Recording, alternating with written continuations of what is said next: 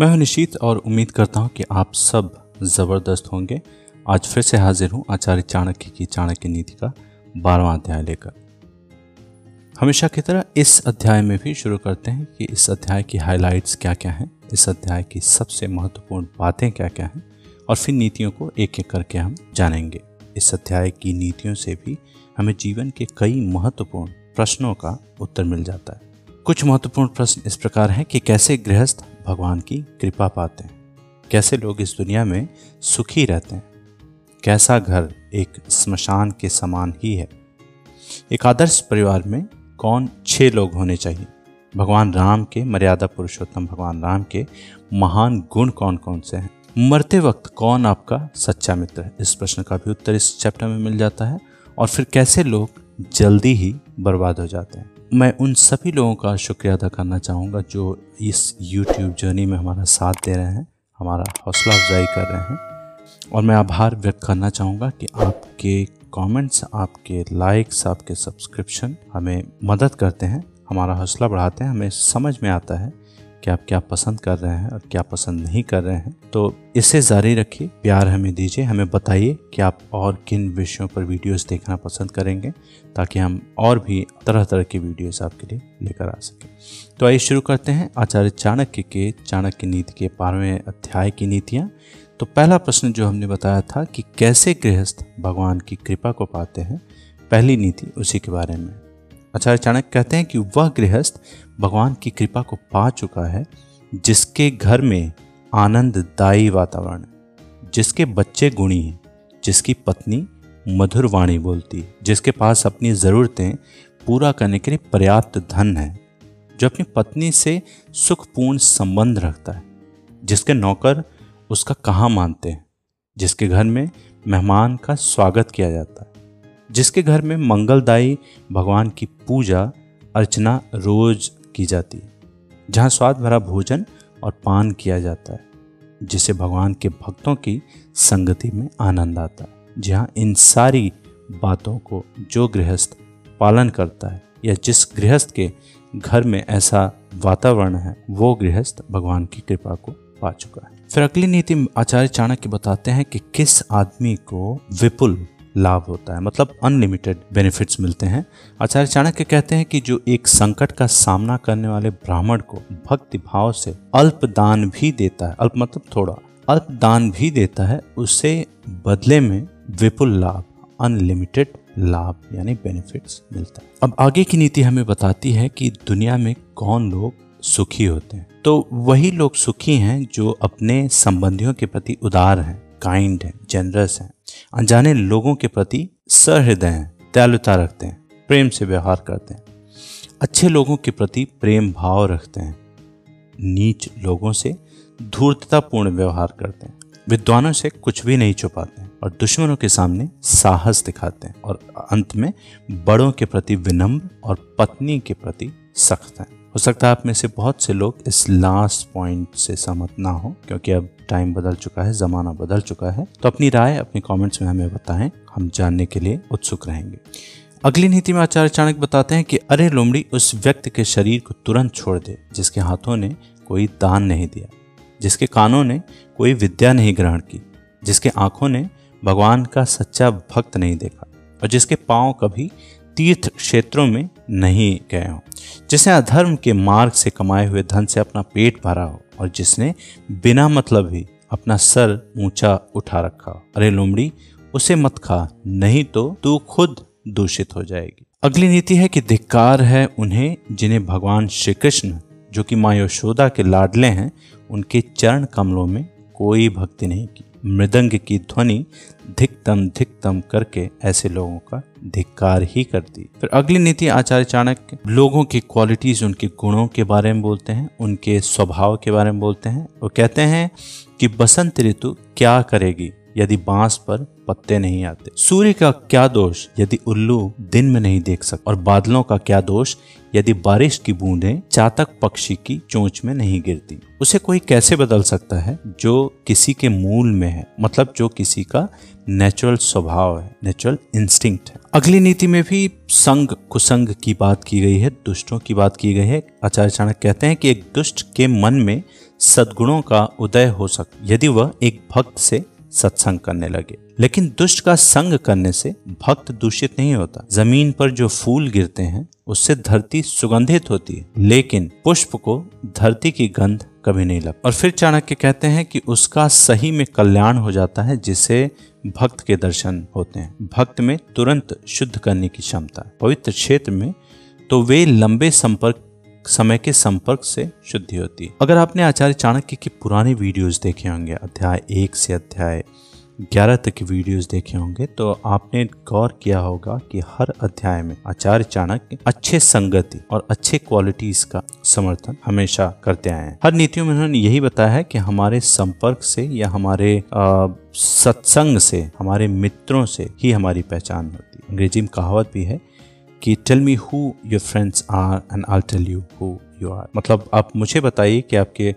दोस्त कौन कौन से हैं और मैं आपको बता सकता हूँ कि आप कैसे हैं। तो लगभग हर अध्याय में आचार्य चाणक्य ने अच्छी संगति का और बुरी संगति का भी ज्ञान कराया, बोध कराया। आय इस नीति को फिर से पढ़ लेते हैं। उसका, आचार्य चाणक्य कहते हैं कि उसका सही में कल्याण हो जाता है जिसे भक्त के दर्शन होते हैं। भक्त में तुरंत शुद्ध करने की क्षमता। पवित्र क्षेत्र में तो लंबे संपर्क की, लंबे समय के संपर्क से शुद्धि होती। फिर अगली नीति कहती है कि एक अजनबी ने एक ब्राह्मण से पूछा कि बताइए, इस शहर में महान क्या है? ब्राह्मण ने जवाब दिया कि खजूर के पेड़ का समूह महान। फिर अजनबी ने फिर से सवाल किया कि यहाँ दानी कौन है? जवाब मिला कि वो धोबी जो सुबह कपड़े ले जाता है और शाम को लौटा देता है, वही दानी। फिर प्रश्न करता है कि यहाँ सबसे काबिल कौन? जवाब मिला कि यहाँ हर कोई दूसरे का द्रव्य द्रव्य मतलब मटीरियल या सामान या चीज़ें और दारा दारा बोलते हैं पत्नी को, या कहीं कहीं औरत का भी रेफरेंस दिया जाता है। हरण करने में काबिल। फिर अंत में ये प्रश्न होता है कि आप ऐसी जगह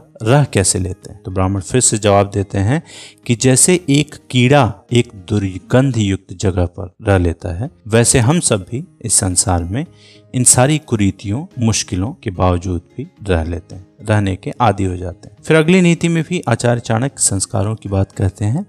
वो कहते हैं कि जब घर, वह घर जहाँ ब्राह्मणों के चरण कमल को धोया नहीं जाता, जहाँ वैदिक मंत्रों का ज़ोर से उच्चारण नहीं होता और जहाँ भगवान को और पितरों को भोग नहीं लगाया जाता, वह घर स्मशान। अगर आपने याद किया होगा तो इंट्रोडक्शन में भी हमने यही बताया था कि स्मशान कौन सा घर स्मशान है, उस प्रश्न का उत्तर इस नीति में आपको मिलता है। फिर अगली नीति में आचार्य चाणक्य, मेरे परिवार में कौन से छह लोग होने चाहिए, आदर्श परिवार में कौन से छह लोग होने चाहिए, उसका उत्तर दिया है। उनका कहना है कि सत्य मेरी माता है, आध्यात्मिक ज्ञान मेरा पिता है, धर्माचरण मेरा बंधु है, दोस्त है, दया मेरा मित्र है और भीतर की शांति मेरी पत्नी और अंत में क्षमा मेरा पुत्र है। यही छह लोग मेरे परिवार के आदर्श सदस्य हैं। अगली नीति में फिर आचार्य चाणक्य कहते हैं कि हमारे शरीर नश्वर मोटल मतलब नष्ट हो जाते हैं। धन में तो कोई स्थायी स्वभाव है ही नहीं। मृत्यु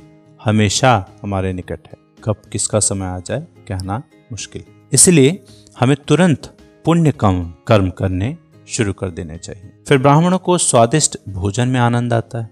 गायों को ताजी कोमल घास खाने में मज़ा आता पत्नी को पति के सानिध्य में और अंत में क्षत्रियों को युद्ध में आनंद आता है, मज़ा आता है। और जो दूसरे के पत्नी को अपनी माता मानते हैं, दूसरे के धन को मिट्टी का ढेला जैसा समझते हैं, दूसरे के सुख दुख को अपने सुख दुख जैसा समझते हैं, उसी को सही दृष्टि प्राप्त है और वही इस धरती पर, इस दुनिया में विद्वान। फिर जैसा इंट्रोडक्शन में हमने बताया था कि भगवान राम के कौन कौन से गुण हैं, अद्भुत गुण या महान गुण कौन कौन से हैं, उसका वर्णन अगली नीति में आचार्य चाणक्य ने दिया है। कहते हैं कि भगवान राम में ये सारे गुण हैं। क्या है? सद्गुणों में प्रीति है, मीठे वचन है, दान देने की तीव्र इच्छा शक्ति, प्रबल इच्छा शक्ति। मित्रों के साथ कपट रहित व्यवहार गुरु की उपस्थिति में विनम्रता है। मन की गहरी शांति, शुद्ध आचरण है। गुणों की परख है। शास्त्र के ज्ञान की अनुभूति है। रूप की सुंदरता है और भगवान की भक्ति है। भगवान की भक्ति। ये सारे गुण मर्यादा पुरुषोत्तम श्री राम के महान गुणों में से एक है। फिर अगली नीति में भी आचार्य चाणक्य बताते हैं कि कल्प तरु तो एक लकड़ी ही है। सुवर्ण का सुमेर पर्वत जो निश्चल है, चिंतामणि तो एक पत्थर ही है, सूर्य में ताप है, चंद्रमा तो घटता बढ़ता रहता है।